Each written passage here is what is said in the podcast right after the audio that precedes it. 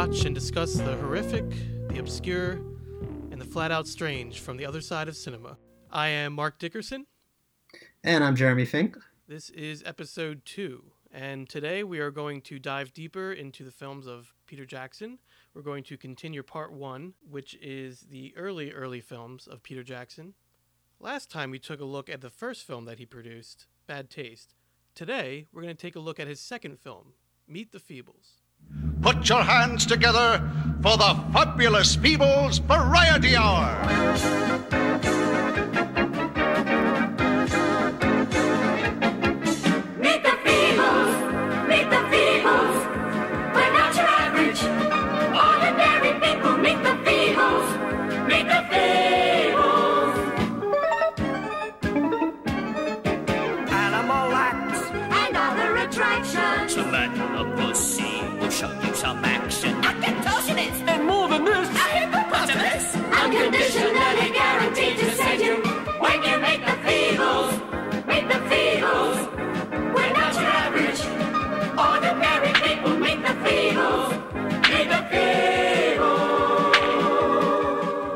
Right, so what you just heard was the intro song to Jackson's 1989 follow up to 1987's Bad Taste, Meet the Feebles. Uh, initially, Jackson really wanted to make his what ended up being his third film, which was called Dead Alive, also known as Brain Dead. Uh, he wanted that to be the follow up to Bad Taste, but after failing to put together funding, he ended up landing on a very, very strange film called Meet the Feebles. Yes, Meet the Feebles is basically uh, a demented, perverse take on the Muppets with all kinds of disgusting imagery, debauchery, and of course, drugs. Um, a little bit of everything, I would say. Um, it's definitely a black comedy. Um, it is also a musical, um, as you just heard the, the main song there, um, which is very catchy, by the way. I actually found myself singing it afterwards. Yeah, a lot of good Um, music. A lot of good music in this one, actually. There is a lot of good music, yeah. Um, and I, I love musicals, uh, which I'm sure will come up later again on the show. But Mm-hmm. so that, that's just an added thing for me. Um, so yeah, Meet the Feebles is like I said, basically the Muppets if they were all on drugs and having sex with each other and trying to kill each other. Um, You mean you, you mean they're not right? Uh, they're not doing that. The Muppets. uh, apparently not. I- I, mean, not. that's yeah. We might have to look into that a bit. But um, so they're running their own show. Um, I believe it's opening night for the show. Um, in the movie, it's ki- kind of the main, uh, the core of the film. Like the Feebles, that is right. The Feebles. The Feebles, yeah. yes. Uh, you know what everything's leading up to, um, and of course, you know they have all kinds of uh, animals and all kinds of. Uh, I think there's actually besides puppets, there's also uh, actors in suits, I believe, uh, for some of the roles. Um, but yeah, a lot of puppetry. Um, there's the uh, main character of Robert the Hedgehog, who's kind of like uh, you know he, we kind of see everything through his eyes. He's like the naive newcomer, um, and he's sort sort of the main character. Although the movie kind of just goes around to different characters, and it is the type of film where every scene has something in it that just kind of stands out, and uh, you kind of can't point to any one scene. Um, although there is one specific scene which I'll talk about later that I think probably does stand above the rest. But uh, yes. yeah, I mean, every scene is really just you know these puppets doing something bad, and uh, while that may sound like a a one note kind of you know novelty, I, I found it really worked. I don't know, how did you feel about this one? Yeah, so I actually really love this film. Uh, it might have in the in the episode we're doing today, or this the part one rather, the early early ones. It might actually be my surprising favorite of the three. Um, and I think I would have to agree with that. actually, yeah, it's just it's just so off the wall. I'm also have a real soft spot in my heart for backstage dramas, and Mhm. this is this is even though it maybe dives into some stereotypes in terms of in terms of the characters and the backstage drama. I think a good way to describe this one would maybe be like the dirty red shoes. It just it it, it, Yeah. it puts you behind the scenes of this very strange, fun. Uh, variety show with all of these Mhm. animals, you know, these talking animals, these people in seats. You know, we have uh, so the the big boss, the big producer, is a guy named Bletch, who's a walrus. Um, we, we have his his one time love interest, but now kind of fading romance. Uh, Heidi the hippo. There's a drug addicted frog uh, knife thrower named Wynyard, eh, who is a Vietnam veteran. There's really some complex characters, and I think if this was something that had been done with just normal human beings, it, it might it might have actually just seemed like a very kind of uh, straight, intense backstage drama, but because it's set in this strange cartoonish, not unlike Bad Taste, this strange cartoonish world, uh, it Mhm. kind of brings it to a different level of of strange, disturbing, you know, strange, disturbing content. Yeah, it's it's. I mean, the way I look at it is, is that it's like a parody of, of those types of films in a way. It's very satirical. Uh, it's like a commentary on like celebrity gossip culture, dark, you know, the dark side of Fly. stardom. There's there's a fly in the film who I believe is named FW, but I could be wrong on that. Uh, I, th- I think it's FW. Yeah, FW, who is uh he's a gossip columnist, um, kind of right out of someone you would see in maybe the 1940s and 50s old Hollywood kind of Mhm. system where he's just getting into everything, everything they get into, everything all the the actors and performers in this musical variety show get into. The fly gets gets he's he's literally a fly on the wall and observes and, and writes about it. Um, Uh-huh. It's a pretty interesting. Lot, lots of crazy characters like that.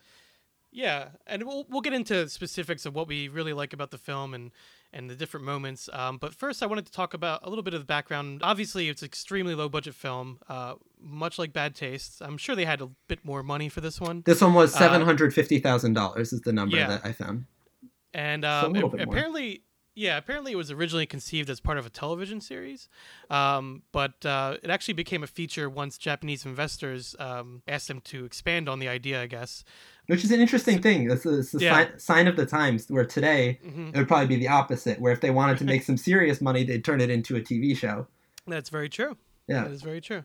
Um, so they hastily rewrote the script and they uh, made it into this feature, which you know, it, it was a commercial failure when it first came out, um, when it was first released.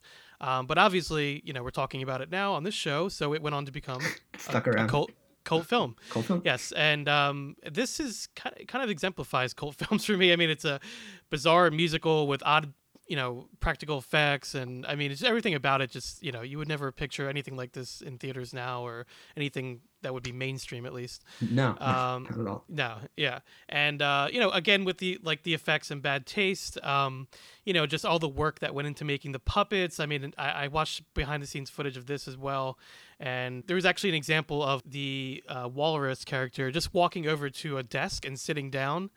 And uh, Peter Jackson was saying that's something that would normally be one shot in a film, in a normal film, but for this film, it was it would be at least three shots, three Yeah. separate shots, uh, moving, you know, trying to move the puppet around and get them to sit right. And so, if you just think about that, it's it's actually very impressive what went into uh, you know to making this movie. Yeah, it does rather look like a logistical nightmare when you really take a look at Yeah. it.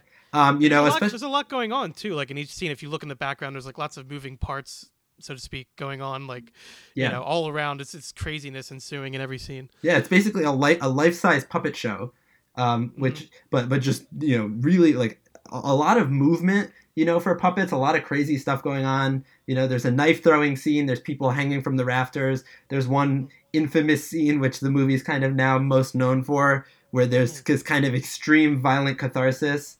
Um, at the end, and a lot of this though is attributed to the, the, the brilliance in the puppeteering work in this and, and the creation of these these puppets is attributed to two people named Richard Taylor and Tanya Rogers, who Jackson was working with for the first time on this film. So Richard Tanya, Rich, Richard Taylor and Tanya Rogers went on to create a, a company called Weta Workshops, and Weta Workshops has actually worked with Jackson all the way through his every single film since Meet the Feebles to today. So they were the people who were responsible for creating the orcs, you know, the huge orc armies and all, you know, all of the all of the strange, you know, effects and everything that have carried straight through all of his extreme films, small to large. That's loyalty right there. Let me tell you. Yeah. um, which is awesome. Uh, so, and you mentioned uh, first time working with them was also the first film that Jackson co-wrote with his future wife, Fran Walsh. She went on to be a co-writer on his films after that as well. Um, also, another connection to Bad Taste is uh, Jackson's actually has a cameo as a Bad Taste alien. He's Right. in the audience, which you have to kind of pause it uh, to to see that. But yeah, it's it's uh, it's a fun little tidbit there. Um, I, I actually found it interesting, and it makes sense when you look back at Jackson's earlier films that he originally wanted to be a special effects guy. Yeah. Um, he had mentioned that in uh one of the interviews from the documentary I was watching, and that just totally makes sense. I mean, you know, these first these first three films especially are just special effects first. You know, story and everything after that, sure. but uh, it's it they're they're really just vehicles for you know these practical effects. Yeah. But what's interesting about Meet the Feebles, I think, as compared to Bad Taste and Dead Alive, is the the humanity, oddly enough, that's present in this film. Um, you know, there there are some even even though we're we're looking at you know puppets, there, there's some real emotion present. You really feel for these these little guys, even though the situations are kind of insane. You know, there, for example, like I said, the there's the drug addict frog who is a Vietnam veteran, um, and there's a really wonderful uh, a really wonderful reference to Deer Hunter. Um, a strange little Oh, yeah, scene of course. which I actually a fun fact I learned that the deer hunter stuff was actually they ran out of money, so that was actually a lot of the deer hunter stuff was funded by crew members Mhm. and Jackson himself. Um, and I forget it was originally shot. I'll see if I can find it. It was shot under a different name. Um, Oh, I think I saw that as well. It was uh, the the Frogs of War. Frogs of War, yeah. So, that, so that's a, a fun little factoid right there. Um, but there, there is really a lot of human human emotion present in this film, uh, which is strange for something that's just is so effects heavy. Just going to like a more personal note. Um, you know, I saw this movie when I was much younger, probably around I don't know, I guess around 1920, something like that, and it, it kind of blew my mind. Um, it's oddly watchable and and fascinating in a way. Um, it has a very abstract feel to it, and again, like I said, you know, something that should be like a one note joke. Um, it it takes on a life of its own, and it goes lots of interesting places. Um, it's kind of better than it has a right to be. Yeah, in a uh, way, you know what I mean? If that it. makes sense, yeah. Yeah. Or or than most people would expect. Um, Mhm. Partly because the puppet work is so impressive for such a low budget feature, Mm-hmm. um, but also just yeah, like you said, like the characters are kind of like human in a way, um, in a way that's that you don't see in many films actually. Um, like there's different you know levels to their performances, which are just these, these puppets, but the way they they acted with them is you know it just brings a different level to it. Yeah, and there's a real sense of culture in this movie as well. You know, if you talk about, you know, if you think about a movie maybe like a Broadway Danny Rose, you know, or, or a lot like a Gilda or something like that. Yeah. You know, these old classic Hollywood films. It, those movies are right in It this does- one. Yeah, Yeah, which I, I think that feel. Mm. yeah, which I think maybe is what helps it hold up over time. Because, like you said, this this maybe is better than it has. It does hold up particularly well, um, Mm-hmm. Even you know where are we now, you know, all these years later. Um, Yeah. And and I think another thing that we'd be amiss if we didn't talk about though is the music in this film. Oh, definitely. Uh, I mean, uh, like I said, I'm a big fan of, of musicals, and this one, you know, combined with the dark humor, uh, just really, you know, and the songs are good too. I mean, Yeah, and I like how the film starts with a fun song and dance, and then immediately turns it on its head once the song is over, and uh, you know you're watching something different, and you're going into like a, a some kind of dark territory. yeah. Um, No, it does. It does go in a really interesting direction. but it does have that, that kind of old fashioned Broadway feel to it, which uh, which you were talking about. Yeah, there was one. There was one little bit I noticed just because the, the music is so present in our culture now. There's one bit when we're following around our main character, um, Robert, um, where the the music bears a strange resemblance to La La Land, which I thought was kind of interesting. Um, which I'm, I'm not making a claim, obviously, that Damien Chazelle or or Justin Hurwitz at any point saw Meet the Feebles and used that as inspiration, but it does have that that kind Yeah. of Jacques Demy you know, like this loner lost in this musical, beautiful world feel to it. And then you see a frog in mainlining heroin, you know, Yeah. and then a walrus getting a blowjob from a rabbit, and it, it gets in a very strange direction. Well, they actually explore some of the same themes. Oddly enough, I would say. Yeah. Um, uh, you know, just celebrity culture and stardom. You know, trying to achieve that goal and all that. Yeah, that Um, longing. And also exactly. artis- artistic integrity. There's a really interesting character um, who is a director who really wants to pull off his big artistic vision, um, and is, but just kind of keeps being put down by this producer type, Mhm. um, by by Bletch, the big producer. Mhm. Um, which once again, really interesting. You know, as a, as a young creator, I, I personally really felt for that. Granted, the vision of the director, once he actually gets an opportunity through some unforeseen circumstances to perform it, is a little bit lurid. Um, right. but but there there's a lot of heart in this film. As we talk about the heart in this film, though, we we can't forget though it is also incredibly lurid and incredibly dangerous. Um, Yes. Which all of that leads up to one huge climactic scene at the end, which I think we should talk about a little bit. A hippo with a machine gun uh, running around just slaughtering everyone that you've just seen in the film. Um, you know that that image is still very disturbing, um, and it really stays with you, probably more than any other scene in the film. I would I would think. I mean, that's when I think back on this film from seeing it years ago. I mean, that's what I think of, and especially like the climate. You know, not to get political or anything, but the climate we live in today. It's it's still you know it's even it actually might even be more shocking Yeah. to see that in a film now. These characters that you've just like watched throughout the entire film are just getting, you know, just mowed down and uh, he obviously is making commentary on it, you know, with how everything ends up that she gets rehabilitated and works at a checkout line in a, a grocery store, you know. Yeah. Um but uh, yeah, what did you what did you, epilogue.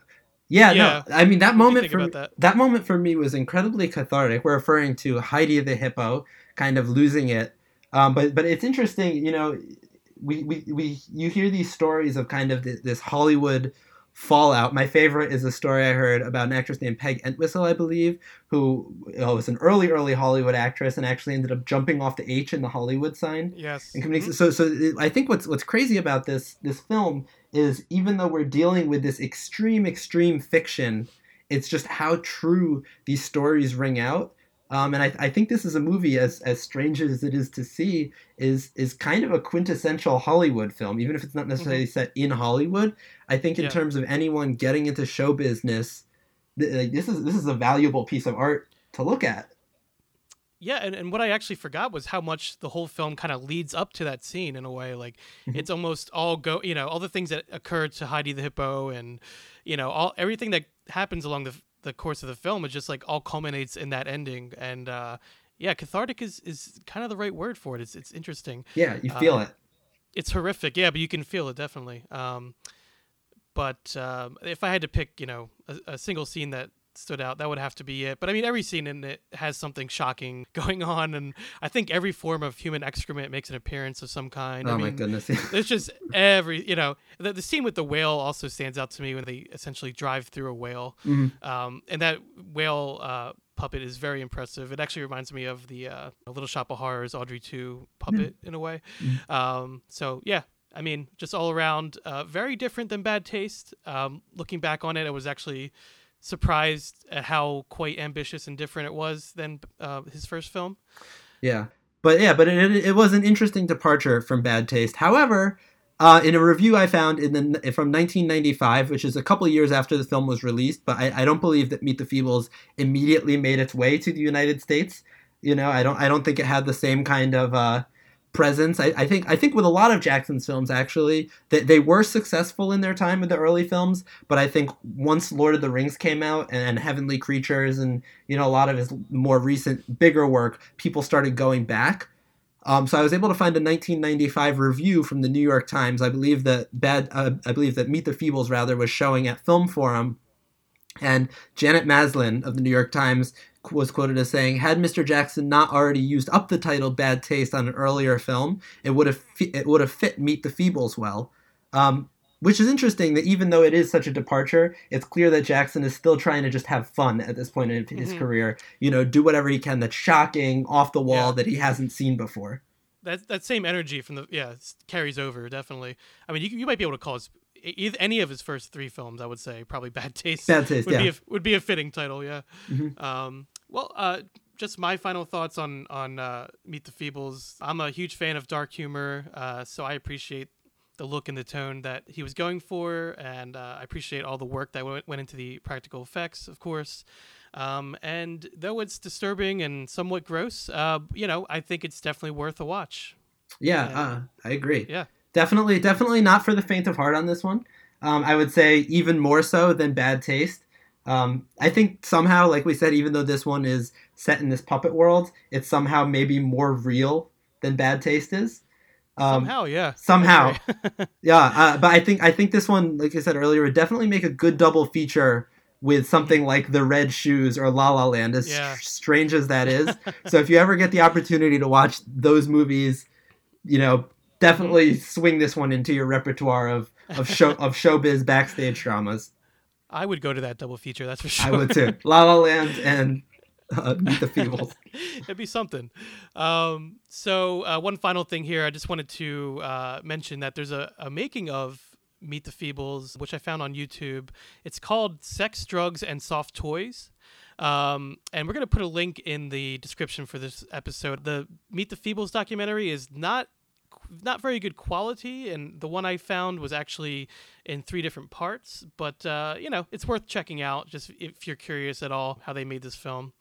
And I like that at one point he actually refers to this film as a slice of cake rather than a slice of life film, which I found interesting. That's a, a Hitchcock Hitchcock quote, right? I don't make I don't make slices of life. I make slices of cake. which totally fits this film. I would totally say. fits it. Yeah. revolting cake, but uh, yeah. Well, that's gonna do it for today's episode of Cult Movie Cult. We just took a look at Meet the Feebles, and next time we're going to continue with our exploration of Peter Jackson's early films, continuing with the early, early films, and we're going to finish that part out with the film Dead Alive. And I'm very much looking forward to talking about that one.